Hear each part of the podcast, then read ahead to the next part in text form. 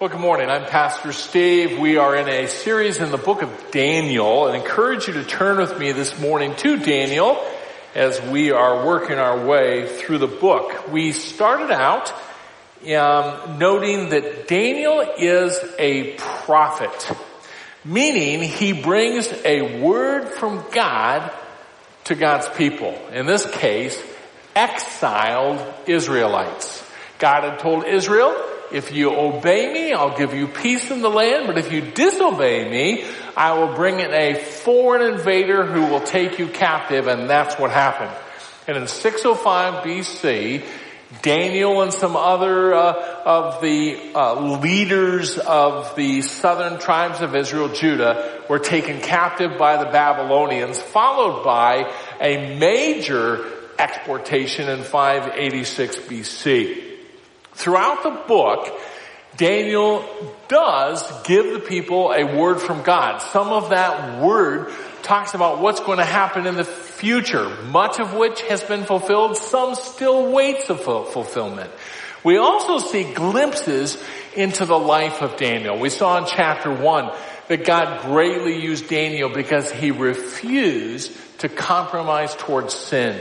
And then we saw in the first half of chapter two that sometimes God allows his people to go through insurmountable obstacles, but he does it for a purpose. And often, as God's people go through impossible situations, God glorifies himself through his people. Well, today in chapter 2, starting in verse 31 down through the end of the chapter, we're going to see that God also can use his people to draw attention toward himself. He can use his people to bring glory and magnify himself when his people are willing to talk with others about God's eternal plan. And we're going to see Daniel do just that. And Daniel is going to draw Nebuchadnezzar's attention not to himself, but to God. I'm going to read this chapter, uh, starting in chapter 2 of the book of Daniel, verse 31, down through the end. But before I do, just remember with me, in the first part of chapter 2, this Babylonian king, this guy named Nebuchadnezzar, was having dreams. He kept having the same dream over and over and he couldn't sleep. And so he called out throughout his kingdom and asked all these occult members, soothsayers and fortune tellers to come together and tell him what his dream meant. But he had an impossible twist to his request. He told them that they were not only to tell him what his dream meant, but he was, they were also to tell him what his dream was. They responded, impossible, nobody can do that. Except Daniel and his three friends prayed to God and God revealed not only the meaning of the dream, but the dream itself to Daniel. And so as we pick up here in Daniel chapter 2, starting in verse 31, Daniel is relaying the dream and its interpretation to King Nebuchadnezzar. You, O king, were looking and behold, there was a single great statue, that statue, which was large and of an extraordinary splendor, was standing in front of you and its appearance was awesome. The head of the statue is made of fine gold, its breast and its arms of silver, its belly and its thighs of bronze, its legs of iron, its feet partly of iron and partly of clay you continued looking at until a stone was cut out without hands and it struck the statue on its feet of iron and clay and crushed them. Then the iron, the clay, the bronze, the silver, and the gold were crushed all at the same time and became like chaff from the summer threshing floors and the wind carried them away so that not a trace of them was found. But the stone that struck that statue became a great mountain and filled the whole earth. This was the dream. Now we will tell its interpretation before the king. You, O king, are the king of kings, to whom the God of heaven has given the kingdom, the power, the strength, and the glory. And wherever the sons of men dwell, or the beasts of the field, or the birds of the sky, he has given them into your hand and has caused you to rule over them all. You are the head of gold. After you, there will arise another kingdom inferior to you then another third kingdom of bronze, which will rule over all the earth. Then there will be a fourth kingdom, as strong as iron. Inasmuch as iron crushes and shatters all things, so like iron that breaks in pieces, it will crush and break all these in pieces. In that you saw the feet and toes, partly of potter's clay and partly of iron, it will be a divided kingdom but it will have its toughness of iron, inasmuch as you saw the iron mixed with common clay. As the toes of the feet were partly of iron and partly of pottery, so some of the kingdom will be strong and part of it will be brittle. And in that you saw the iron mixed with common clay, they will combine with one another in the seed of men. But they will not adhere to one another, even as iron does not combine with pottery. In the days of those kings, the God of heaven will set up a kingdom which will never be destroyed. And that kingdom will not be left for another people. It will crush and put an end to all these kingdoms. But it itself will endure forever. Inasmuch as you saw that a stone was cut out of the mountain without hands and that it crushed the iron, the bronze, the clay, the silver, and the gold, the great God has made known to the king what will take place in the future so that the dream is true and its interpretation is trustworthy.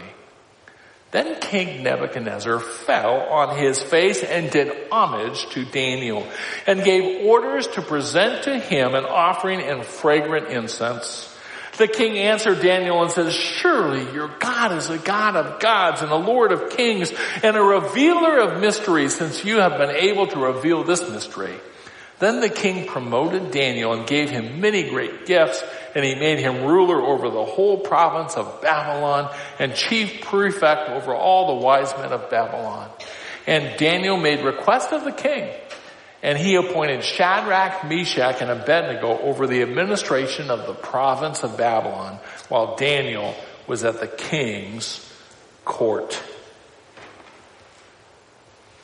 We're going to see Daniel willing to take a risk and speak to Nebuchadnezzar and tell Nebuchadnezzar about God's plan.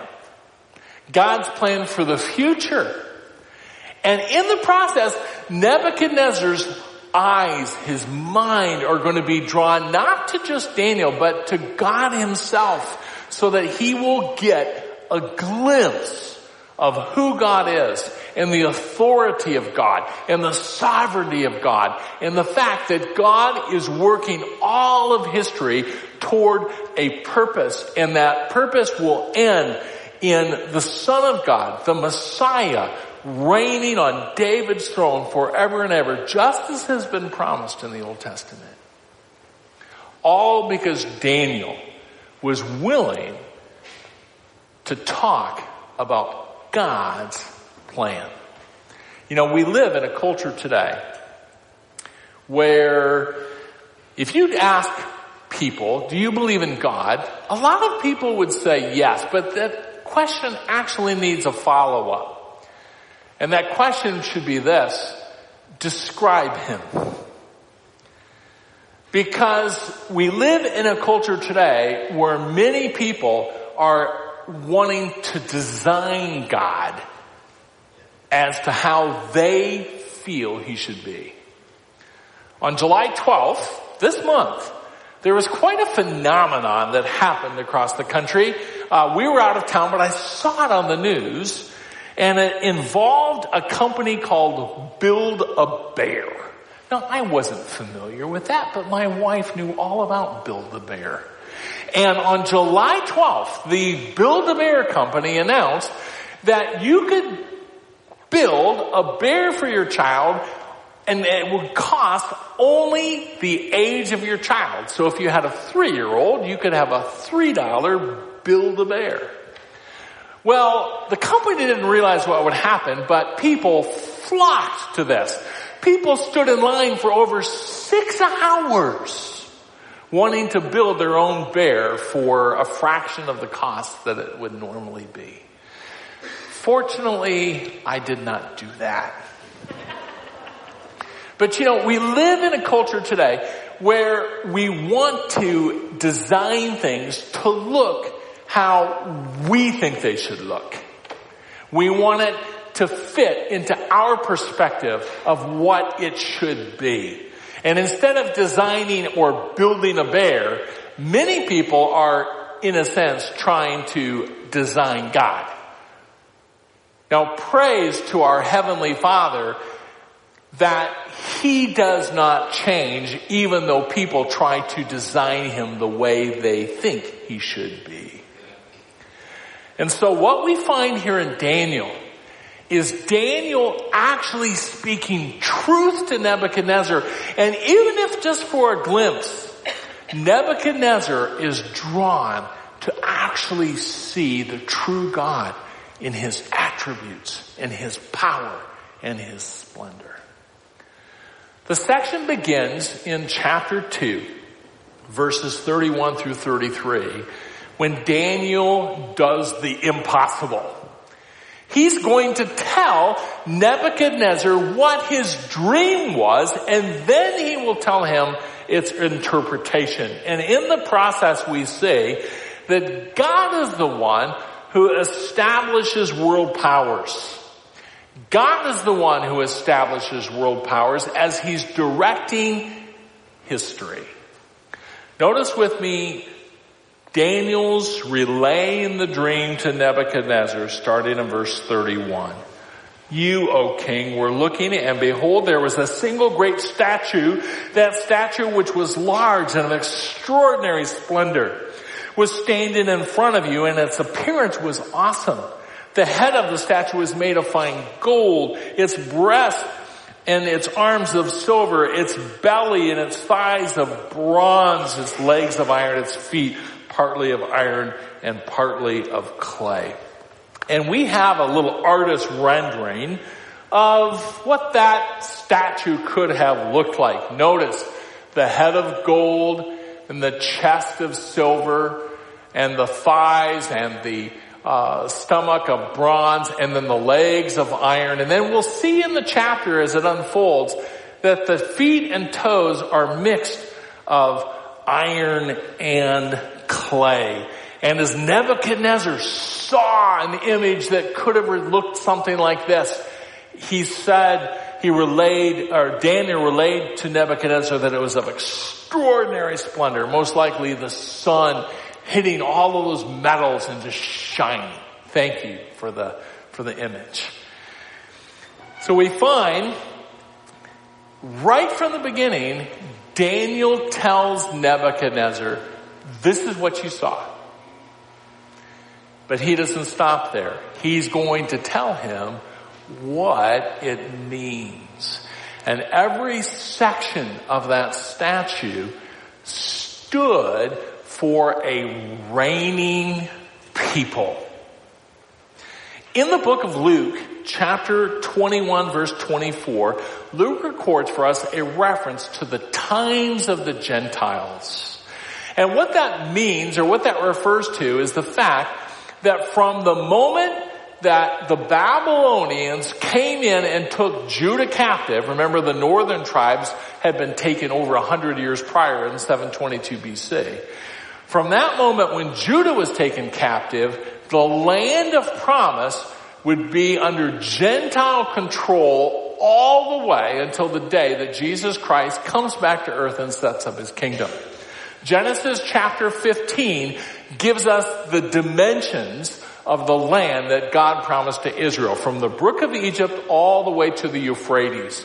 And from the time that that promise was made, there has never been a time when Israel has possessed all of that land.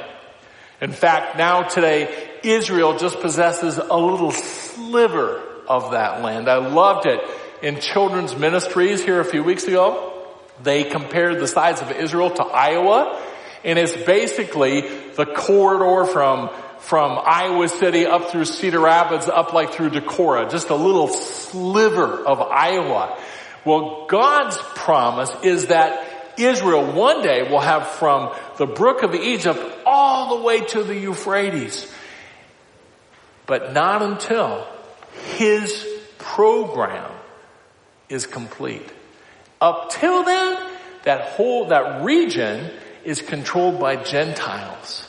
And what Daniel reveals to Babylon is that God has shown who the peoples are that will be uh, ruling over that land of promise.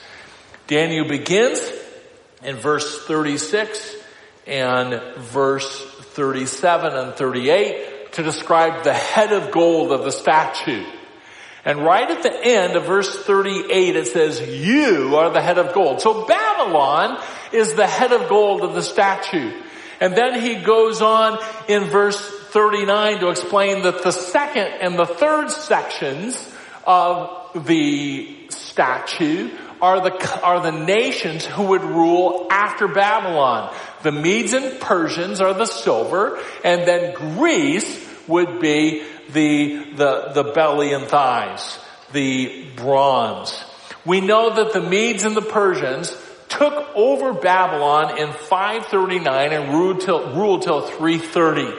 And we know that Alexander the Great and his fantastic conquest from 334 to 330 uh, ushered in the Greeks rule over that, or really the worldwide rule.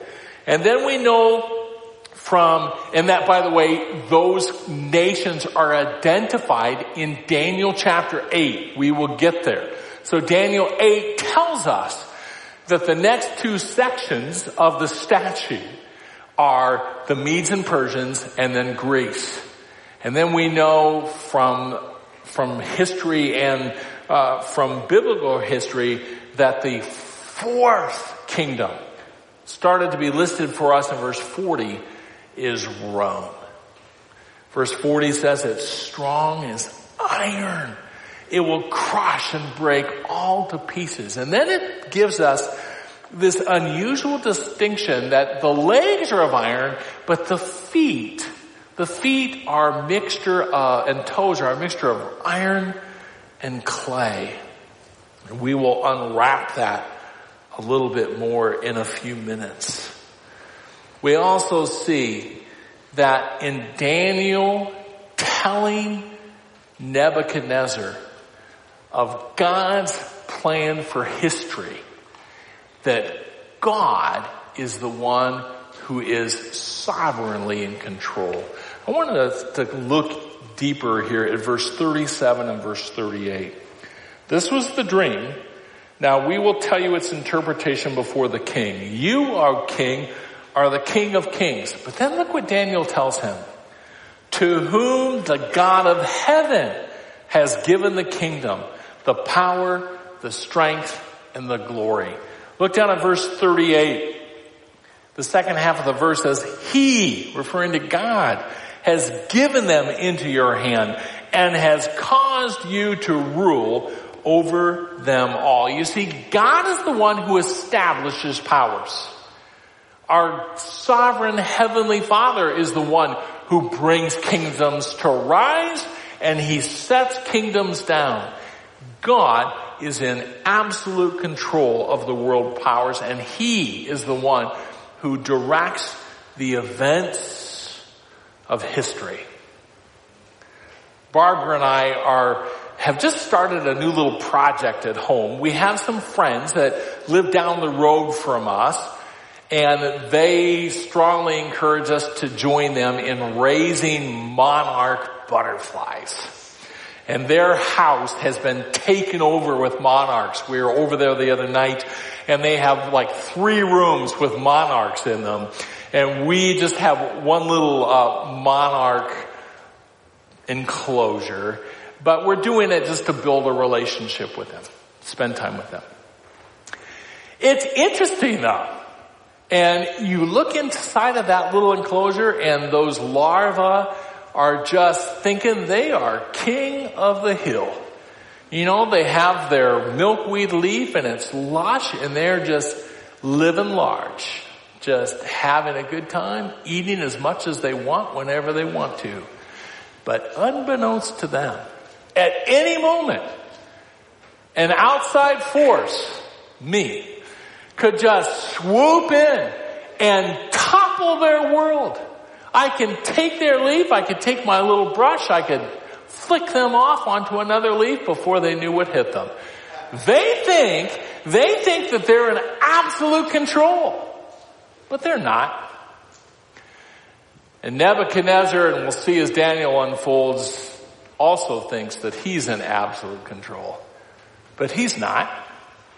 Because sovereign God is the one who lifts up nations and brings down nations. The New Testament tells us the same truth. In fact, the apostle Paul shares that same truth in Romans chapter 13. I'll read just a couple of verses out of Romans 13. When Paul says, every person is to be in subjection to the governing authorities. For there's no authority except from God, and those which exist are established by God. And we can look at that, and sometimes it's hard for me to understand, it's hard for all of us to understand. Like, well, how about uh, a world force or a nation that does bad? Does God just lift up the good ones and not the bad ones? It's hard to make all those pieces of the puzzle fit together, but we know one thing for sure. 1 John chapter 3 verse 5 says that there's no sin in God. And I believe that the scriptures teach that God is in absolute control of all nations. And he raises some up and he brings some down, but he is orchestrating all of history toward a toward an end that he has planned. The day when his one and only son, Messiah, the anointed one, the son of God, Jesus Christ is going to sit on David's throne over God's kingdom forever and ever. And we see as Daniel unfolds the dream and its interpretation to Nebuchadnezzar that God is the one who establishes world powers as he directs the events of history. Now, as this continues to unfold, we see that history is going toward a point. In fact, in verses 34 and 35 and 44 and 45, we see that God is directing history toward establishing an eternal kingdom. Look with me at verse 34. Nebuchadnezzar finally has this dream explained to him, but now it even gets scarier. Verse 34. You continued looking until a stone was cut out without hands and it struck the statue on its feet of iron and clay and crushed them. Then the iron, the clay, the bronze, the silver, and the gold were crushed all at the same time it became like chaff from the summer threshing floors and the wind carried them away so that not a trace of them was found. But the stone that struck the statue became a great mountain and filled the whole earth. Now we know, and we're going to get there in Daniel chapter 7, that this stone that is, was cut out without hands, meaning it's not a human government that's being talked about. This isn't anything man-made. This is a stone cut without human hands. This stone we see in Daniel 7 who destroys these other kingdoms and ushers in an eternal kingdom is Messiah. And we'll get there when we get to Daniel 7. But it's Messiah who these verses are describing. It's Jesus Christ who these verses are describing. And we find in verses 44 and 45 that there is going to be still in the future a revolt toward Messiah. Remember in the description of the fourth section of the statue, it said the legs were iron, tougher than any other kingdom. But then the verses go on and explain, starting in verse 41, that the feet and toes were partly of potter's clay and partly of iron. It will be a divided kingdom. Verse 42, as the toes of the feet were partly of iron and partly of pottery, so some of the kingdom will be strong and part of it will be brittle. And then look at verse 44. Verse 44 tells us that these ten toes are ten kings. Verse 44. In the day of those kings, the God of heaven will set up a kingdom which will never be destroyed. Now remember the toes and the feet are still part of the fourth section of the statute. We know to be Rome. So Bible teachers have concluded that the ten toes and the, and the feet are a revived Roman Empire that will exist right before Messiah comes back and sets up his kingdom. That there will be a confederation of ten nations that will join. Most likely, the ethnicity of those nations would be made up of peoples that originally made up the Roman Empire. We see this alluded to in the book of Revelation. And in the book of Revelation chapter 19, we see this picture of Jesus Christ coming back to earth, all the way to earth, to set up his kingdom and a coalition standing against him. And in Revelation chapter 19, starting to read in verse 15, we see that Jesus is the victor. From his mouth comes a sharp sword so that with it he may strike down the nations. And he will rule them with a rod of iron and he treads the winepress of the fierce wrath of God the Almighty. And on his robe and on his thigh, he has a name written, King of Kings and Lord of Lords. And we know from the very next chapter, chapter 20, that when Jesus Christ comes and stands firm against these these, this confederation of kings who are joining to do battle against him. He will be the victor. And chapter 20 says he will set up his kingdom reign for a thousand years here on earth. So we find Daniel not only telling Nebuchadnezzar the dream and its interpretation, but he's telling Nebuchadnezzar that there is a future that God has planned, an eternal future that God is directing all of history toward. You know, when we talk about future, when we talk about eternity, for some people, that really strikes fear in them. But for God's people, for us today as Christians, we don't have to fear death. We don't have to fear eternity. We don't have to be afraid of God's plan. The author of the book of Hebrews reminds us of that because of what Jesus Christ has done on the cross. He has won victory for those who have put their trust in Him. And in Hebrews chapter 2 verse 14 it says, therefore, since the children share in flesh and blood, he himself, referring to Jesus, likewise also partook of the same. He took on a human body. That through death, he might render powerless him who had the power over death, that is the devil, and might free those who through fear of death were subject to slavery all their lives. The fear of death enslaves people. You know, I've been a pastor now for over 30 years. And one of the fun parts of being a pastor is being able, when I'm up front, to see all of you. One of the fun things is if somebody's trying to have a hard time staying awake.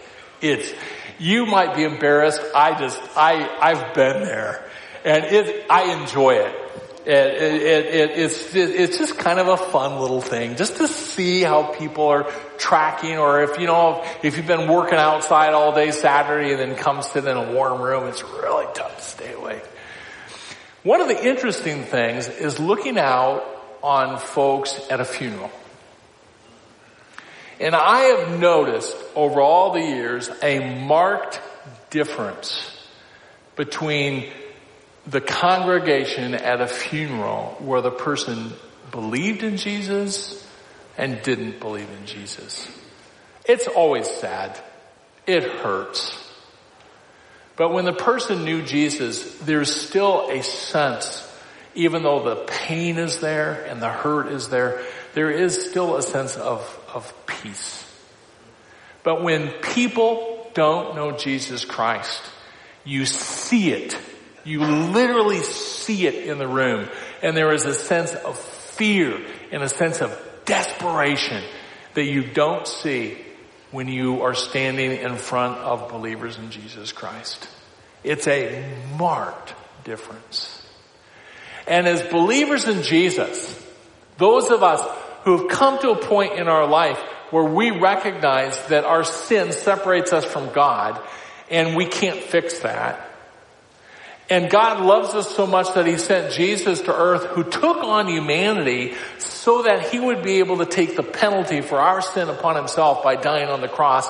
And then He didn't stay dead but rose again from the grave. Those of us who have put our trust in Him, who have transfer the dependence of our life off of ourselves, thinking I can be a good enough person to be right with God, and have put our dependence on the person of Jesus Christ, believing that He is God, trusting that He is God who died for me and rose again. Those of us who have done that, there's no reason to fear. Even though we look around us, my stars, you watch the 530 news sometimes, it's like, what is going to happen in this world? I we, it, it, looks like we could be on the brink of nuclear disaster one day and we, we look at some of the fanatical, uh, tyrants throughout the world and we can be praising. We can be, we can have a sense of peace because we know this. God is the one who raises up nations, who brings nations down. God is the one who actually is sovereignly in control of the events of history and he is absolutely working history toward his end goal when this stone cut without hands, the Messiah, Jesus Christ is going to come back to earth and finally will set up God's reign on earth an eternal kingdom. Now as we look at the very end of this verse, Nebuchadnezzar has heard all of this. And he looks at Daniel and at first it seems awkward to us because in verse 46 he falls on his face and he does homage to Daniel.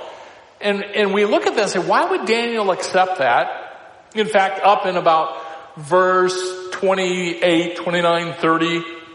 Daniel has done everything that he can to tell Nebuchadnezzar that God is the one who has given him the dream. God is the one who is in charge.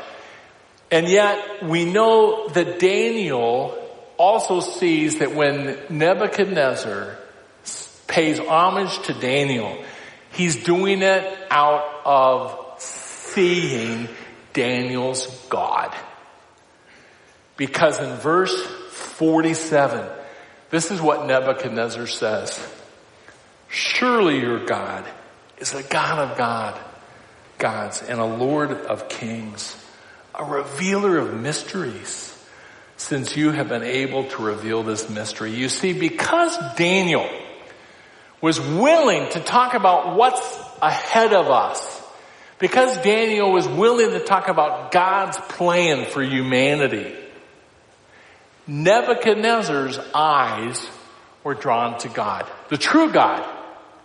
Not some God that he had made up in his mind. The God. The God who is in absolute control. The God who is sovereignly directing the events of history toward his appointed day when Jesus Christ will sit on David's throne forever and ever because Daniel was willing to simply reveal what God's plans are for eternity.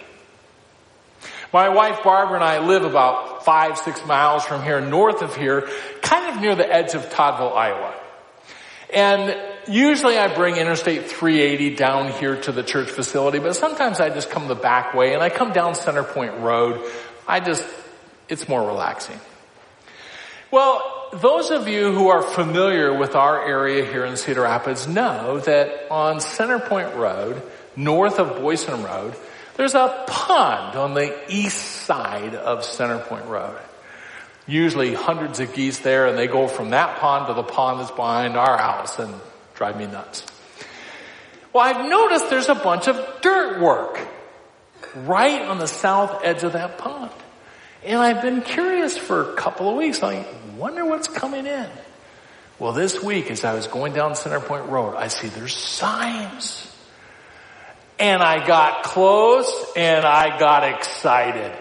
We are getting a new coffee shop. I think, yes!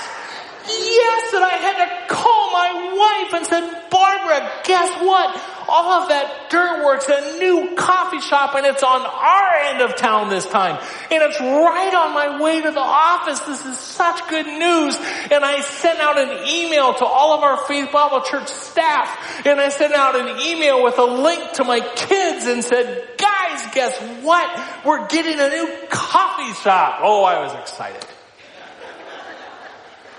It's good news. You know, if I can get that excited about a new coffee shop in town, just think about the good news that we have to get excited about when we are talking about the difference between being enslaved to fear of death and being able to have joy in every circumstance, knowing that we serve a God who's in absolute control of our future who's working the events of history toward a day when all of us who are believers in Jesus Christ will be together forever and ever. And Jesus Christ will set all things right. There'll be no more injustice. There'll be no more pain and hurt. That there'll be a day when broken relationships will be healed. When all of the things that make life so hard here, it'll be corrected and Jesus Christ will be reigning here on earth and we will be free to worship Him with brothers and sisters in Christ. Now that's good news.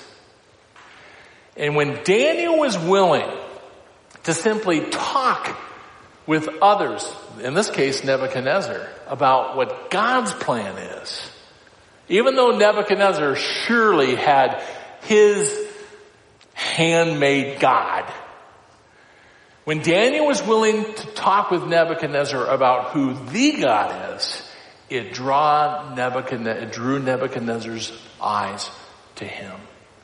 What a privileged position we have as well. To simply talk with those in our webs of relationship about our hope in God's eternal plan. And when we do that, some will push it away. 2 Corinthians chapter 2 verses 14 16 says some will just push it away. It's the smell of death to them. But others will be drawn to the picture of the true God and what His plan is and how His plan centers on the person of Jesus Christ who died for us and rose again. If you're here today and, and you don't know for sure if you are right with God or not, we encourage you. One of our leaders here at Faith Bible Church, one of our elders, will be back in a room directly behind us called the prayer room. And we've got some material in there we'd love to put into your hands. You could just say, hey, can I have some of that material that Steve mentioned about how to have a relationship with God? And in the first chapter of that book, you can just take out your Bible, look up passages of scripture that help you know for sure that you can be right with God through faith in Jesus Christ. Or maybe you're here today and you just want to spend some time in prayer today. I encourage you to head back to the prayer room and just spend some time praying. Father, we thank you for your love. We thank you that you are in absolute control and you are directing history toward your end when Jesus Christ, Messiah, will sit on David's throne, ruling over your kingdom forever and ever. A kingdom with no end. We praise you and praise in Jesus' name.